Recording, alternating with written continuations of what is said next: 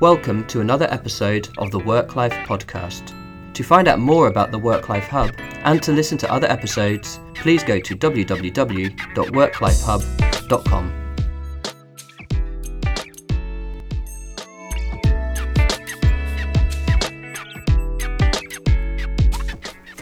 Welcome to another episode of the Work Life Hub podcast. I am your host, Agnes Uhereczky. If this is the first time that you are tuning in, let me just say a few words about this podcast.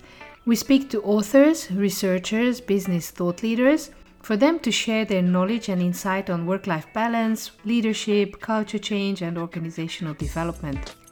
In our work at the Work Life Hub, we help companies reform their workplace to create a culture that embraces diversity and work life balance. We are passionate about building vibrant and engaging workplaces that are great for employees and customers. If you would like to get in touch with us, you can do this via Twitter at Work Life Hub, on our LinkedIn page, or on our website. We're always happy to hear how you like the podcast or any other ideas that you would like to share with us. And now, on with the show. Welcome to the listeners of the Work Life Podcast. This is Agnes, your host, and today joining me is Dr. Shaun Davis, who is the Global Director of Safety, Health, Well-being and Sustainability at the Royal Mail Group. Hi, good morning, Shaun. Hi, good morning. So, uh, Shaun not only has been recently named as one of the most influential people in health and safety by SHP Magazine, he's also um, the leader of the program Feeling First Class at Royal Mail that we will discuss. But in addition, he also holds four masters and a doctorate. He joined the Royal Mail Group in September 2012 and previously worked in a different sectors in construction, civil engineering, waste management, and I'm really particularly excited about this conversation because I feel that in this realm of working conditions, uh, well being, we often neglect to talk about blue collar or less skilled workers, uh, people who have to be on the job uh, at certain times and don't have the flexibility of, of knowledge workers. So please tell listeners a little bit about yourself. What drives you? What's your passion? Obviously must have really strong one to you know learn so much about it and put so much energy into it but tell us a little bit about yourself I think my um, my passion and, and commitment and enthusiasm for safety, health, and well-being. If I think back to my my childhood, my my dad worked in the in the steelworks in Sheffield. My mum was a, a nurse, and I think um, for me, having seen um, you know the conditions that some people work in and the environments that some people work in, and the fact that health has been such a underdeveloped aspect of the role of health and safety. I think when you combine all those things together, that's where my real enthusiasm comes into it. Really, I think it's really important that we keep people safe at work, and also I think we should uh, complement their health wherever we can, and, and we should help them to be to be the best and most healthy they can be. So that that's really the, the driving force for me. I think my personal vision is that people go home at the end of every day um, safe and well, and ideally in a better state than when they came to work uh, that morning rather than their worst state, which is what uh, some of the older kind of organisations and older um, business sectors might have thought. You need to get your pound of flesh. I think you can get, I think you can get really good quality work from people, but also keep them safe and well. Why do you think that this is still an issue. I mean, there's tons of research, there's all the evidence out there, and yet I think when people meet with their families in the evenings or go to the pub or, you know, a lot of people still say, "Oh, I had uh, such a stressful day, such a bad day." What do you think are are are the reasons that this is still not so much taken uh, seriously? I think there's there's lots of reasons really, and and I think we could have a you could have a, a podcast that was entirely around um, stress and stress factors, and I think I think we live a much faster life.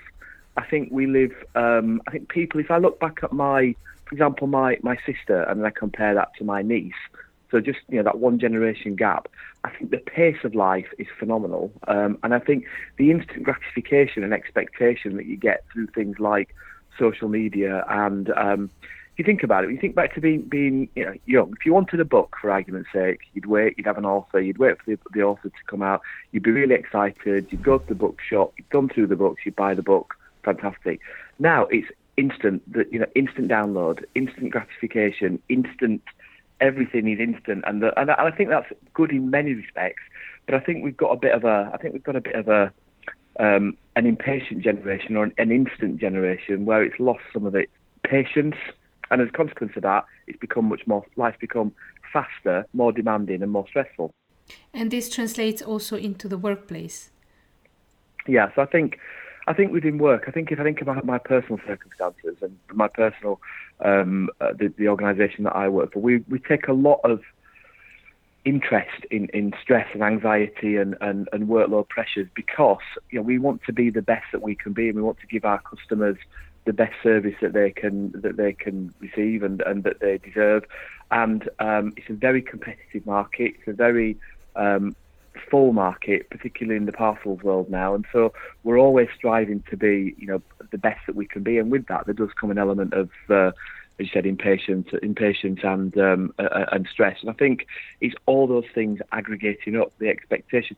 You look at some of the uh, online retailers now. You can get stuff. It used to be used to place an order, and it used to be in a week's time, then three days' time, then a day's time, and then it's now later that day or within an hour. It's everything is much more faster paced. Would you like to tell listeners a little bit about your role, which is just as you said that we could have just one podcast episode just about stress but but your role encompasses safety health well-being sustainability environment and quality.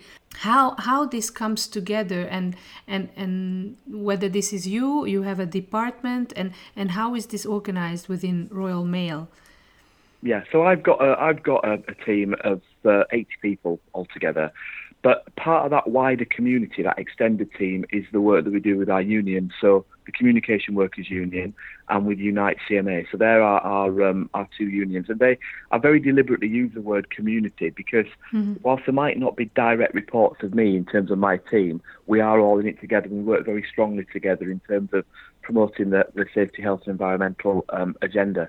Um, so safety, in, in terms of my, my day-to-day job, is looking at operational risk, safety standards, policies, procedures, implementation, very traditional inspections and audit, and then also looking at things like behaviour change, culture, engagement, health, particularly under our, our Feeling First Class banner, is, is focused on very broad health, health promotion, and then narrows specifically down to look at uh, mental health and musculoskeletal issues. Mm-hmm. And then the environment and sustainability uh, environment is to do with looking at um, uh, efficiency, carbon reduction, reduction in waste, water, etc. And the sustainability piece of it all is about when you work for an organisation like Royal Mail, where its people are really its its most valuable asset. It's important that we keep people um, safe, well, and that we have a, a, a kind of a, a good environment, um, both with a small e and a capital E, for them to, to operate in. So this, this, the sustainability aspect is very deliberate. It's about making sure that we operate now um, in a way that we are, are looking to the future so that we will be here hopefully for another 500 years. Royal Mail have been here for 501 years this year. There's a very hmm. strong um, culture, legacy, um, heritage, and, and pride in, in that. And, and, you know, I'd like to think that I can play my part in, in continuing that.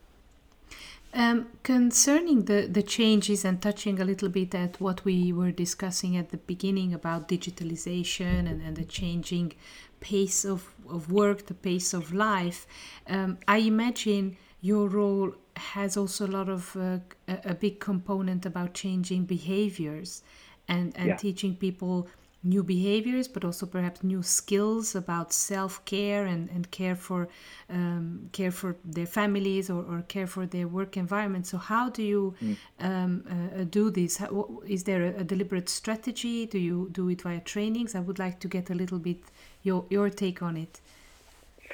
Yeah, I think the the key principle for me is that you can never do safety or health or environmental management to people. It's not something that you can sheep dip them in or you know put them all on a course and get you know, an instant return. It's not something you do to them. It's something you do with them. So for me, it's about getting people to understand why it's important and why why is your personal safety, the safety of your colleagues important, and across a whole dimension. So personally, you know, why, why why would anybody want to be safe and well personally?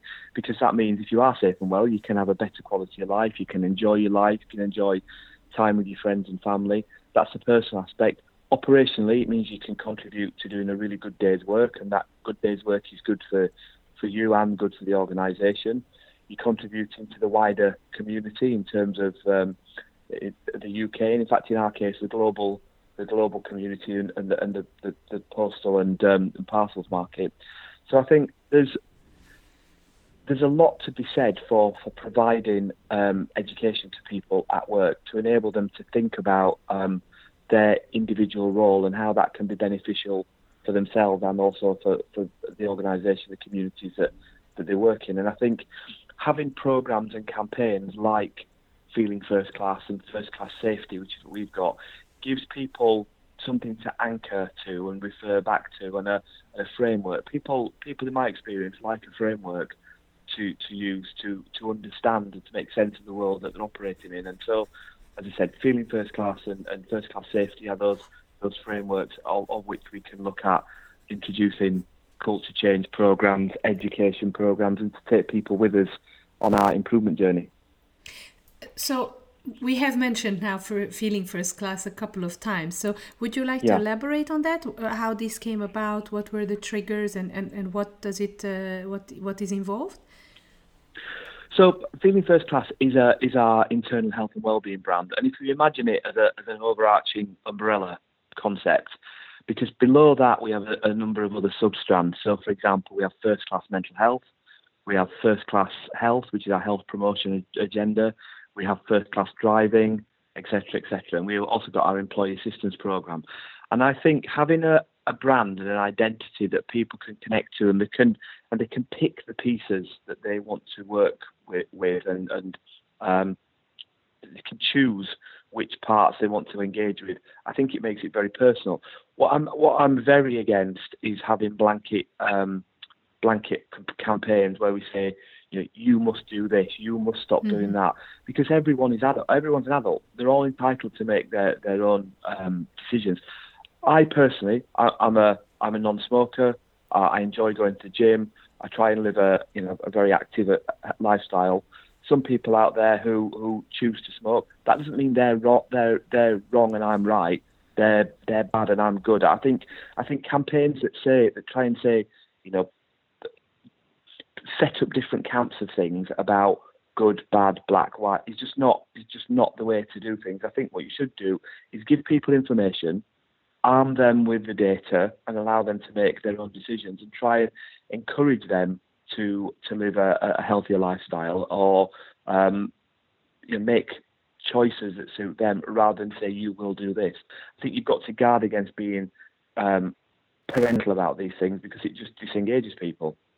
Yes, I think you point out two really, really important uh, aspects there. One is the uh, importance of being non judgmental you mm. know taking people as they come and not judge them on their previous choices but to orient yeah. them and help them to make perhaps better choices for themselves and yeah. then uh, also to the company and the other one is infantilizing uh, employees and, and i think that there's still a lot of we see this with some companies still this uh, very patronizing yeah. element the, the one size fits all and, and the you know the ideal worker type we just have these almost like tin soldiers lined up and we're just going to paint yeah. them as you said. Yeah yeah yeah. I think i think um, i personally i can only i can only speak as i as i would feel. And i would feel um, patronized and um, offended if i was to you must do this you mustn't do that. Because i'm an adult who can make my own decisions. What i what i really respond well to is is information um, points of view opinions and also um, feedback from peers and people who want to come forward. So I, I personally think the, the reason why, why our mental health um, campaign, for example, has been as successful as it's been is because we've had people who've been beneficiaries of, of our employee assistance program or our mental health training who said, I want to tell other people what this did for me. Mm. That to me is much more important than saying Dr. Shaun Davis says.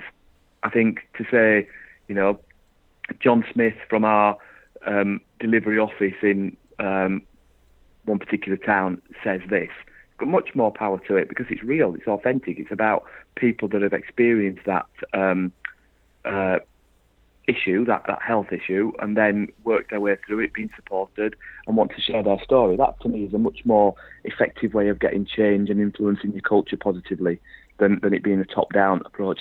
Now, in saying that, I think the top down piece, I think leadership is incredibly important. So I do think um, senior leaders, as we see with our, our own chief executive, standing behind something or you know championing a cause again is very powerful. So our chief executive has been very supportive of, of our mental health agenda, of me personally promoting the mental health agenda, and that has huge ripple effects across the organisation because other people at, at a variety of levels in the organisation take that, that lead. So I think the role of senior leaders in promoting and encouraging a, a, um, a health agenda is really strong.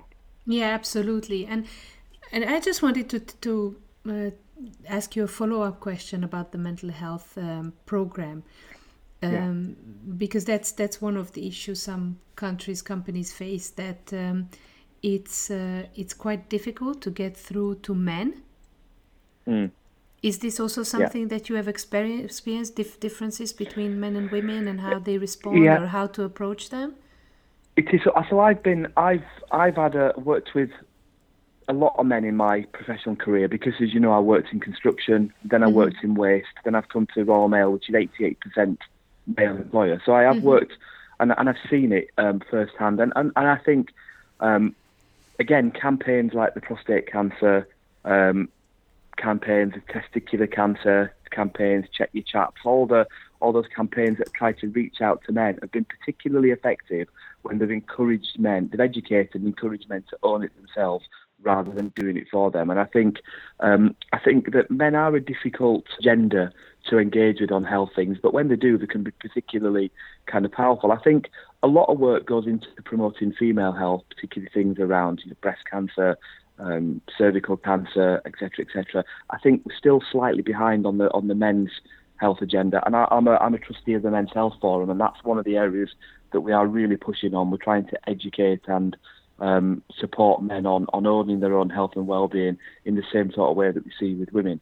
Saying that though, within in Royal Mail, I've got some fantastic examples of people who have come to me and have said wanted to share their experiences of their kind of health experiences using things like Feeling First Class and the Employee Assistance Program. And when they do, um, again, there's often a, a swell of, of um, additional inquiries following that. So if we have someone come forward and uh, a, a, guy come forward and speak up about a particular issue, it's almost it almost normalises it and gives permission for other people to say that's something bothering bothering me. So I think men can help other men by talking about the issues and, and, and by sharing their experiences. As I said, within in Mail, we've got predominantly male employer, but we have got um, obviously a large population of, of, women, and I think women uh, are really um, influential in encouraging men to own their own health and well-being and, and, and, supporting them. So, so our campaigns are not just about targeting men; they're about the men owning their own health and well-being, and women kind of helping us um, to help men own their own health and well-being. If that makes sense. Absolutely. And and what are some of the specific tools that that you use? Is it um, uh, organizing a football match or, or uh, some nudges. I, I heard you uh, in 2017 at the Work 2.0 conference talk about, um, for example, the sunscreen um, campaign that you were doing. Mm-hmm. Um, yeah. um, so, so, perhaps just to give a feel, what, what would be one or two, you know, very, very concrete examples of, of campaigns or actions so, that you do? So, um, so when we did, when we were partnering, we're currently partnering, our, our charity partner at the moment is Action for Children there, um, with a mental health focus. Previous, prior to that, we, we worked with the prostate cancer charity and we did a number of interventions there, ranging from um, bake sales through to uh, football matches through to um, track days, sponsored events. So, so it's about connecting with people in the local communities and letting them come up with the things that they want to do, and then raising money and raising money and awareness through the campaign. Particularly the the um, the football matches are particularly um, uh, engaging because the guys like that, and that, that we kind of ran ran a series of um, of local matches and then um, regional matches, and yeah, it just got people talking about. It. So so so the the football match is a good example because the the match is an example or is a t- vehicle, should I say, to carry on that conversation. So you see, you know, having this football match, why? We're having it because of, you know to promote um, the prostate cancer charity to raise money. Right? Did you know that mm. it's an opportunity for a, a conversation around prostate cancer, testicular cancer, etc. And often it's easier to have it um, when it's fronted up by a particular activity. Yeah, so it's almost like a triple. It's a triple win.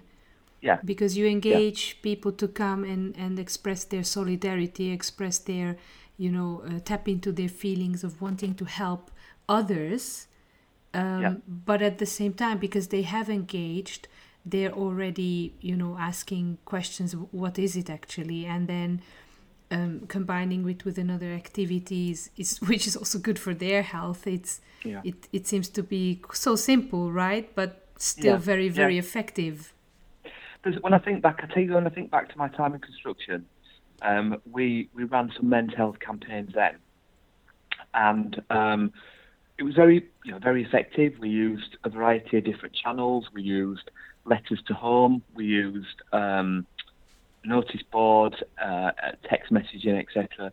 But the most effective, where there was the most engagement, was in the gents' toilets. So we had sign, we had we had posters around um, key stats around testicular cancer and prostate cancer, um, you know, above the wash basins, on the doors as you walked in um, above the urinals, and people read it because you, would almost got them as a kind of captive audience. It was very quick, something for them to take on board. When we did a, when I did a, a post campaign review, that was by far the, the area where it got most um, interest shown because people people it wasn't just swept away in the in the wallpaper of a normal um, notice board. It was very deliberately placed in these in these uh, personal places gents' mm. toilets where people could read it and reflect. Absolutely. Great. Well, uh, I, I have really, really enjoyed so far the conversation, but unfortunately, time is always running very quickly here. Before we go to the last question, may I ask you, Shaun, to, to share with the listeners where they can find out more about the first class, Feeling First Class program, uh, or where they could potentially reach out to you?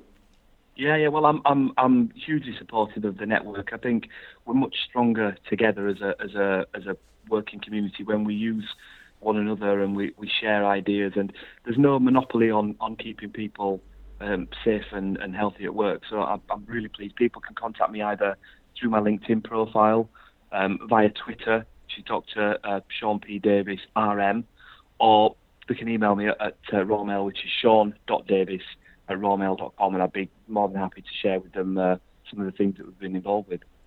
Perfect. Thank you. Now, coming to the last question, which is always the same here. If I could ask you um, to give one advice to a CEO to start thinking about or improving on their uh, well being and health and safety programs, what would be yep. your advice? Don't wait for perfection. so I think if you're waiting for the perfect strategy or the perfect time or the perfect environment, you know you're going to be waiting a long time. So in my experience, I think you should just do something, um, and and that creates a head of steam. And often the, the recipients, your employees, the people there will will help you to steer the direction. So um, yeah, my, my closing comment would be: don't wait for perfection, just do something. Absolutely fantastic. Brilliant. Thank you so much, Shaun. I really enjoyed the conversation and I wish too, you all the best for, for your for your work, very important work. Thank you very much.